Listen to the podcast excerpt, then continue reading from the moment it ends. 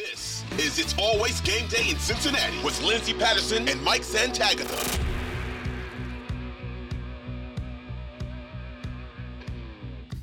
We are back on It's Always Game Day in Cincinnati. Lindsay Patterson, Mike Santagata. We are talking all things Bengals. And you tweeted this out earlier, and I said, you know what? I want to talk about this. This is exactly what you said. Even though the Bengals are a spread team who throws the ball 36 times a game, they're still running it 18 times a game.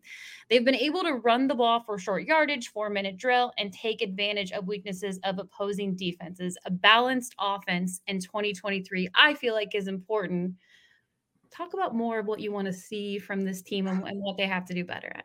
Okay. Um, so the run game was kind of fine. I think I think it had issues, but like when you look at all the advanced stats from week five on, when the schematic change happened and they ran everything from shotgun, they changed from zone to gap power trap stuff. Uh, they were top three running offense by EPA per play, and they had a top three success rate because they were pretty much the best at just getting five yard gains, which is successful. That's great. And scoring some touchdowns off of that. Uh, picking up first downs. They didn't have the explosive plays. But what, what I'm saying here is that even though the Bengals, they're throwing the heck out of the ball, right? Like they, they are one of the most pass heavy teams in the league. And that's why when I'm looking at tackles, I'm kind of looking at their pass protection a little bit more than I am their run blocking I still think that the run game has value, even for the most pass happy teams in the NFL. You look at some of the games the Bengals had this year. I think of, well, the Chiefs game's one of them in the regular season. Obviously, the Bills game where they ran the ball really well. But there were multiple times this season where the Bengals got the ball with like six minutes left in the entire game. They're up one score and they just never gave it back. And they just they ran mm-hmm. the ball really effectively, had some short passes, and that's four minute drill. It, means you're taking your time. You want to use up as much of the clock as you can. Or sometimes they didn't even they weren't even up a score. They were tied, and they were just able to win the game that way by just four minute drill, run the ball, be very effective, efficient offense. Run game is very important for that, and it also adds up for yeah when you're talking about short yardage stuff which they were a little bit weird with short yardage it felt like every second and one was like such a cool take a shot and they would quarterback sneak which is such a conservative option mm-hmm. there but the run game was effective like once just run the ball in that situation um, which i actually don't know how effective they were in short yardage i think that'd be interesting to look back on because some of the goal line stuff stunk. I think of the Miami game, which was before the schematic change, but I remember the Miami game. It felt like they ran Joe Mixon into the wall like every third and one and every goal line situation, and it did not work very often. But yeah, they the run game's effective. It, it's important no matter how much of a pass happy team the Bengals are, because there's always going to be situations where it's necessary. And even though running backs seem devalued and they who cares? I think the thing that sparked this for me was seeing people basically say like, well, just just go with Samaje Perine at running back and nobody else type thing. It's like, well, hold on, because that might be okay, but why wouldn't you want a better run game? Also, take hits off Joe Burrow. If It makes life easier on the offensive line. There's just there's a lot of reasons that the run game is still important, even though they only run it 18 or so times a game and they throw in the ball 36 times. It's, you know, they're throwing the ball twice as much. So I get it. Was that 66 33 split? It's still important because of the situations and just to keep yourself ahead of the chains. You, everybody seems to hate when you get into second and 11, second and 10, even, and then into third and seven, eight, nine, 10, 11, 12, you know, third and longs those kind of suck as offensive linemen because the defense knows what's coming. You can't really fool them. They, they know this is a pass. So the run game still has importance. That's my whole point here.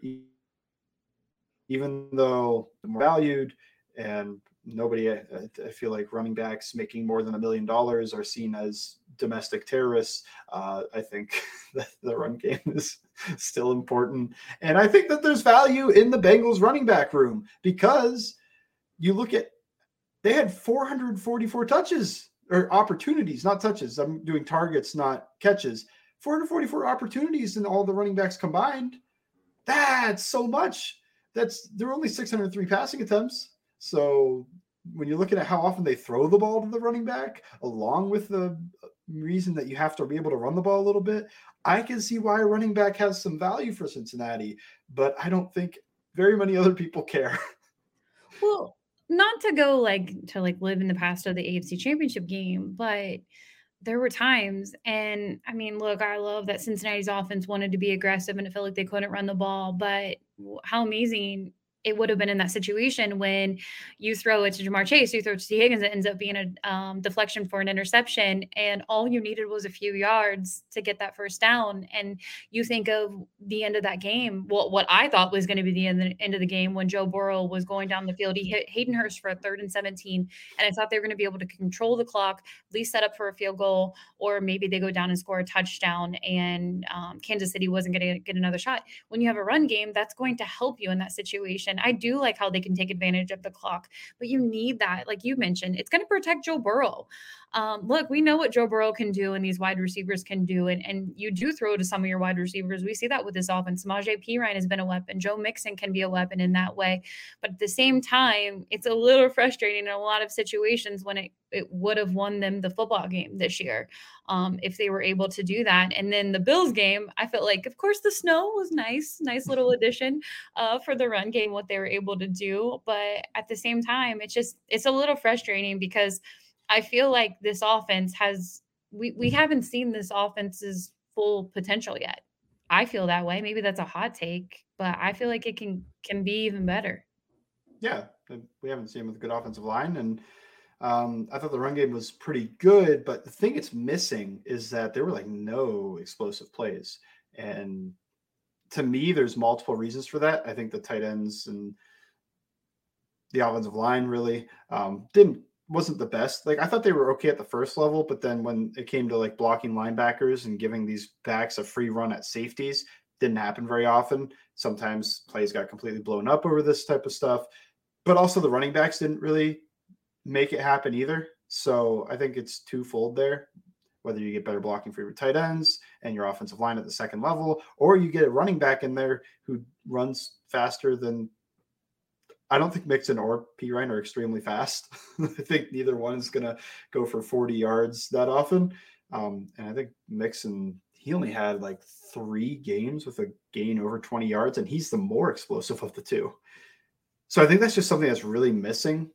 And there's just roles that go with the running back. And when you don't have a Saquon Barkley type in there that can basically do everything, well, he doesn't really pass protect. They just kind of work around that. But you know, we don't have a guy that does everything. Now you start getting guys in different roles. The Chiefs, they've got Pacheco that's he can get explosive plays, he can run the ball well. He doesn't do any of the receiving stuff. That's all McKinnon. And they mm-hmm. bring McKinnon in for all the receiving work, and he still gets some open field type opportunities. And the Eagles, exact same way. You know, Miles Sanders is going to run the ball, and then they've got Kenneth Gainwell and Boston Scott that are going to do some of the other stuff. The Bengals, they've got guys, but they're a little samey. You know, it, it Perine and Mixon, they're a little different but they're a little samey too. Like Perine can pass protect, Mixon can't. Mixon is a little bit more explosive and probably a better runner um, than Perine. Neither one's explosive though. I think that's just something that they need to add. And that doesn't have to be in the first round. But when you're looking at running backs and what they might add, especially if they keep both those guys, you might be looking at a guy that can just break something open. And I know Chris Evans on paper, I think, fits this mold, but he hasn't done anything on the field. So it's really hard to say that yeah, Chris Evans will be able to do that for you. Um, he didn't have he had an okay preseason. I a lot of people point to the big plays that called back for holding, but I think he also caused some of the holdings because he would like bounce the ball when that wasn't the right read, and then the tackle's kind of like, "What? You're over here?" And then they end up getting a holding call because they're holding on grabbing type thing. So uh, a lot to say, but uh, just basically to say I think the running back position as a whole is still important to this Bengals team. Mm-hmm. Imagine a guy that you could dump the ball down to and they gain 50 yards once or twice or three, four times in a season. Like not on screens, just like you dumped it down and you just he just makes guys miss and just keeps going. Like that's just something that's not in this Bengals offense. And when teams are selling out to stop the deep ball, this is one way that you can create those opportunities and still get your explosive plays. Yeah, I think there's some, you know, there's some additions in the running back room that I think we're going to find out more about in the next couple months. And I kind of want to get to this article, we'll get to it pretty quickly. Paul Dehner Jr. had an article about pretty much, look, they're no longer in the building of a roster stage. And that's good news when you have the talent from free agency to the NFL draft and being bad in those previous years helps you get your franchise quarterback pretty much. But they're in, in a unique situation. They haven't been in, in, you know, in a couple years you have to keep what you have, but how do you keep it all or most of it around you? Or is this one of those seasons where you have to go all in? It, if they don't go to the Super Bowl, you know, would you think that this is a a bust of a season in 2023? Um I mean if they're fully healthy, maybe. But I, I think if you can win a few playoff games, you get to where they were this year. I can't consider that really a bust of a season personally.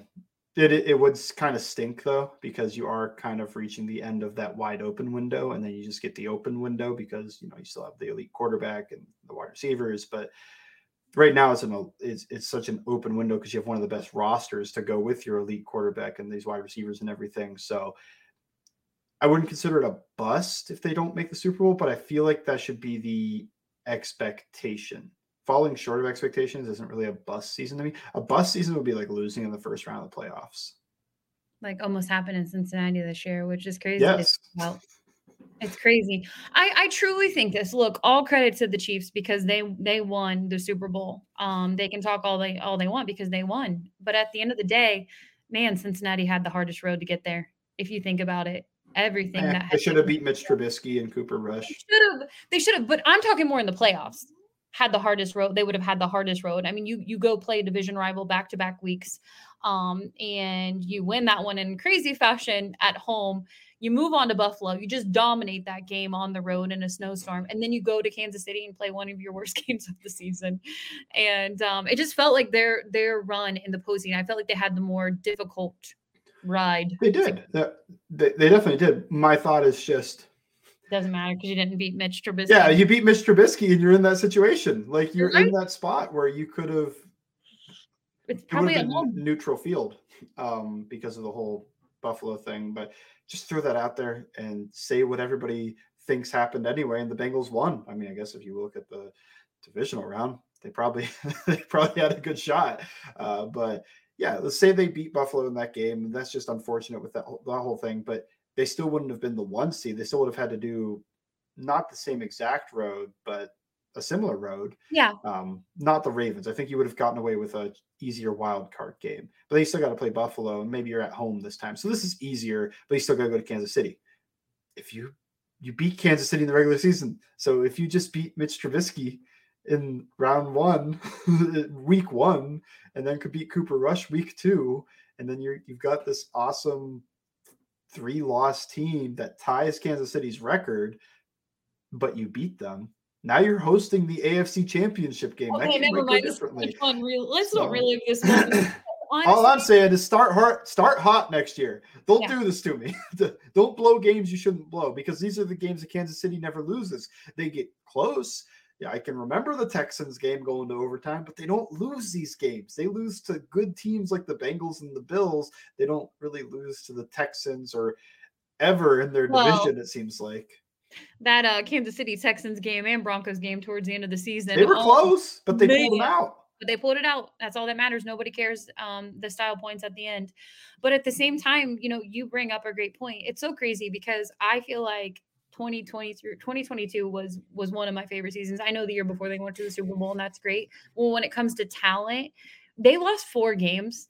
And it was such an emotional roller coaster of a year because you start the team started out 0 and 2 and then they found a way to go on that 10 game win streak or you know that that one i feel like they had the one bad loss and that's outside of mitch trubisky because i feel like the bad loss was to cleveland they still should have beaten mitch trubisky the they whole long snapper injury mm-hmm. messed with um yeah, I, I mean, like the real issue is the Browns just spanked them on Halloween. Like that, that one kind of stinks. But that's why I'm not throwing it out there as like, yeah, just beat the Browns because they got dominated. yeah. it, it's not like a just beat because Mitch Trubisky is like just make the extra point anyway. Just make the Don't turn the ball over four times. Don't turn the ball over four times in the first half or whatever it was. I can't believe that all happened. That game felt like it was two days long with all the emotional stuff that happened in the first half. There was so much excitement too. It was like, oh yeah, these Bengals were to the Super Bowl. They're better than ever. And then the game happens, and it's like, ah, this is my worst nightmare. yeah, no, no, I agree. But but I'll actually get to this point really quickly because we do need to wrap up. But the whole point of you know the conversation is if you're Cincinnati, it's I don't think it's like a Los Angeles Rams situation from two years ago, but it's more of a yes, it is important to go all in and sign the key guys that you can bring back. You can't bring them all back. Germaine Pratt, Jessie Bates. Uh, look, maybe one or two of them can, can come back, but more than likely they're going to be without those two defensive players on that end. Um, you have to draft well. I think it's more about drafting well. It's not going to be crazy in free agency, but do you think that this team could still? We've already talked about maybe that big splash on the defensive side, but is it more of a go all in this season? Or is it just like, okay, look, this is your picture? If it was me, I'd push the chips in, I'd go all in. And I guess if it was me, it would be a little bit of disappointment to not go to the Super Bowl because I would be trying to sign Javon Hargrave, probably Melvin Ingram, and just bringing in all this talent and just being like, we have one of the best rosters. Let's just make sure we have the best roster type situation. Uh, maybe I'd look at bringing in an offensive lineman too uh, through free agency and not just the cheapest option that might be able to play a little bit. You know, just I would probably push the chips in and make this a, make a big push, and it would stink for the years to come. Probably the the the make the big push for the next two three years, and then you probably have to rebuild a little bit, and you're still going to compete. So that puts you in that weird place where your quarterback and the offense is still going to make you competitive, but you're still going to need to rebuild a tiny bit. And hopefully that looks a little bit more like when the Patriots would do it than it would when the Saints had to do it, or they went seven and nine every year.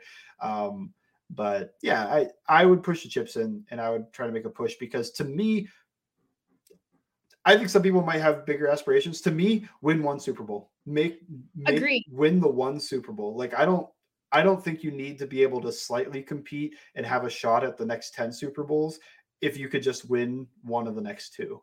I think that is the ultimate goal. And if you put yourself in a better position to win one of those next two Super Bowls, where I think this window is the most open, let's just grab a crowbar and let's crank it open even more with the with the signings, you know, like like a Javon Hargrave or something like that. That's my move though. And I don't think the Bengals agree. I think the Bengals are going to do the opposite. They're going to try to be competitive for the next 10 years. And that's fine. That that makes a lot of sense. I would just rather be the Saints where they won that Super Bowl and they they didn't do much for the next like five years after. They're going seven and a lot and seven and nine a whole lot. And they had a bad defense and they had all these other issues. But they won that Super Bowl. Then I would want to be trying, trying to think, look like I'm trying to think of like a good compromise. I guess like those mid 2000s Eagles that always went to the championship game. They made one Super Bowl but lost it. I'd rather be the Saints and just make it and win one win the Super Bowl than I would the Eagles and uh, around that same time period, although it was a little bit different time period.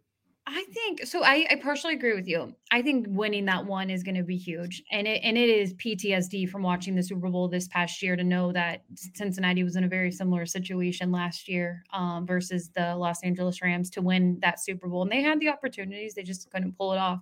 So I agree. I think when you get that one Lombardi because they they have they don't no championships in Cincinnati. No championships zero rings. We hear it uh, all the time with Cincinnati Bengals, but getting that one Super Bowl, I just feel like, and Joe's Joe's just a different breed. I mean, he's just a different dude out there, and that's why I'm glad he's the franchise quarterback. But I feel like that's when you know you can still build this. You still have the talent. You still have really talented pieces in your offense. If you bring Tee Higgins Ja'Marr Chase, it doesn't have to be the whole roster, but just those key guys you're building around. And I think that's extremely important. But that one Super Bowl will change everything.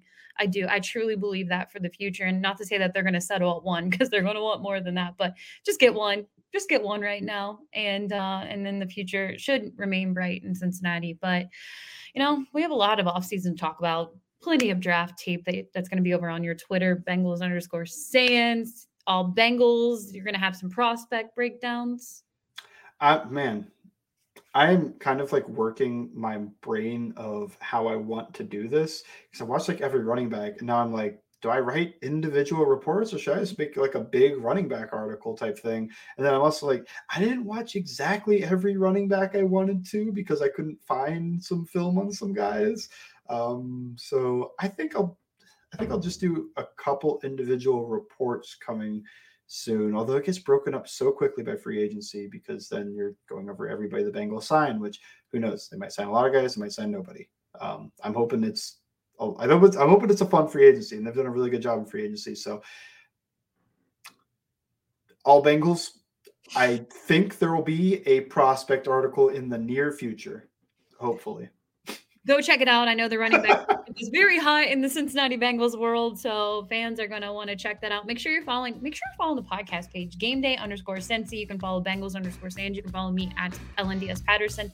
Thank you for listening to It's Always Game Day in Cincinnati.